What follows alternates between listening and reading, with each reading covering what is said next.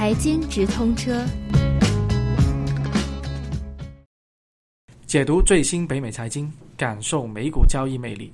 欢迎大家收听七月十号财经直通车节目，我是台长。今天的题目是美元汇率的回升。美股今天延续了周一跟周二的一个跌势，但今天的下调是因为欧洲有可能再次出现债务违约啊。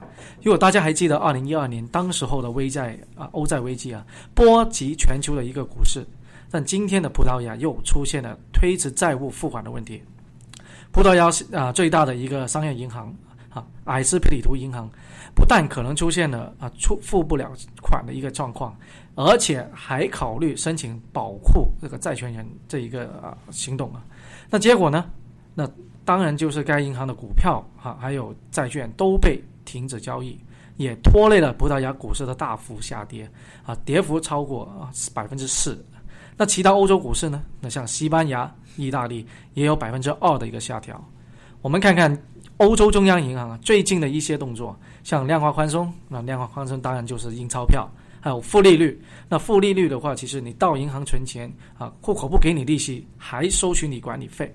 那这一系列的措施的话啊，表明了欧洲经济的复苏啊，并没有像市场之前预测的那么好。啊，随之而见的话，就是欧元被大量的抛售，美元的一个回升。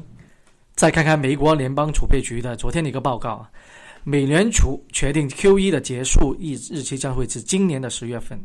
Q 一结束就是不再进行量化宽松，那停止购买债券，那当然也不再印钞票了。那美元开始又值钱了，那下一步他们要做什么？当然是考虑上调这个利率。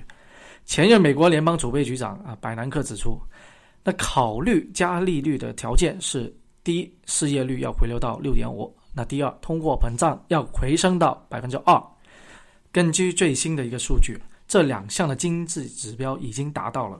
那而虽然呢，现在啊，美国的联邦储备局长耶伦并没有示意短期内加息的可能性，但市场普遍的认为，明年年初就是美国结束长期的低利率的时期啊。那利息上涨啊，吸引全球资金的回流美国，那美元自然就受很追捧啊。那以上的几个因素，像欧洲债务的不稳定啊。啊，美联储决定 Q 一结束的日期，还有美国提早加息的这个可能性加大啊，那导致美元这两天的汇率的一个回升。其实美元在零八年金融海啸以来一直的被低估，但这低汇率又不能够真实反映美国的经济实力，所以美元的回升是不可避免的。好，这期节目就到这，谢谢大家的收听，我们下次再见。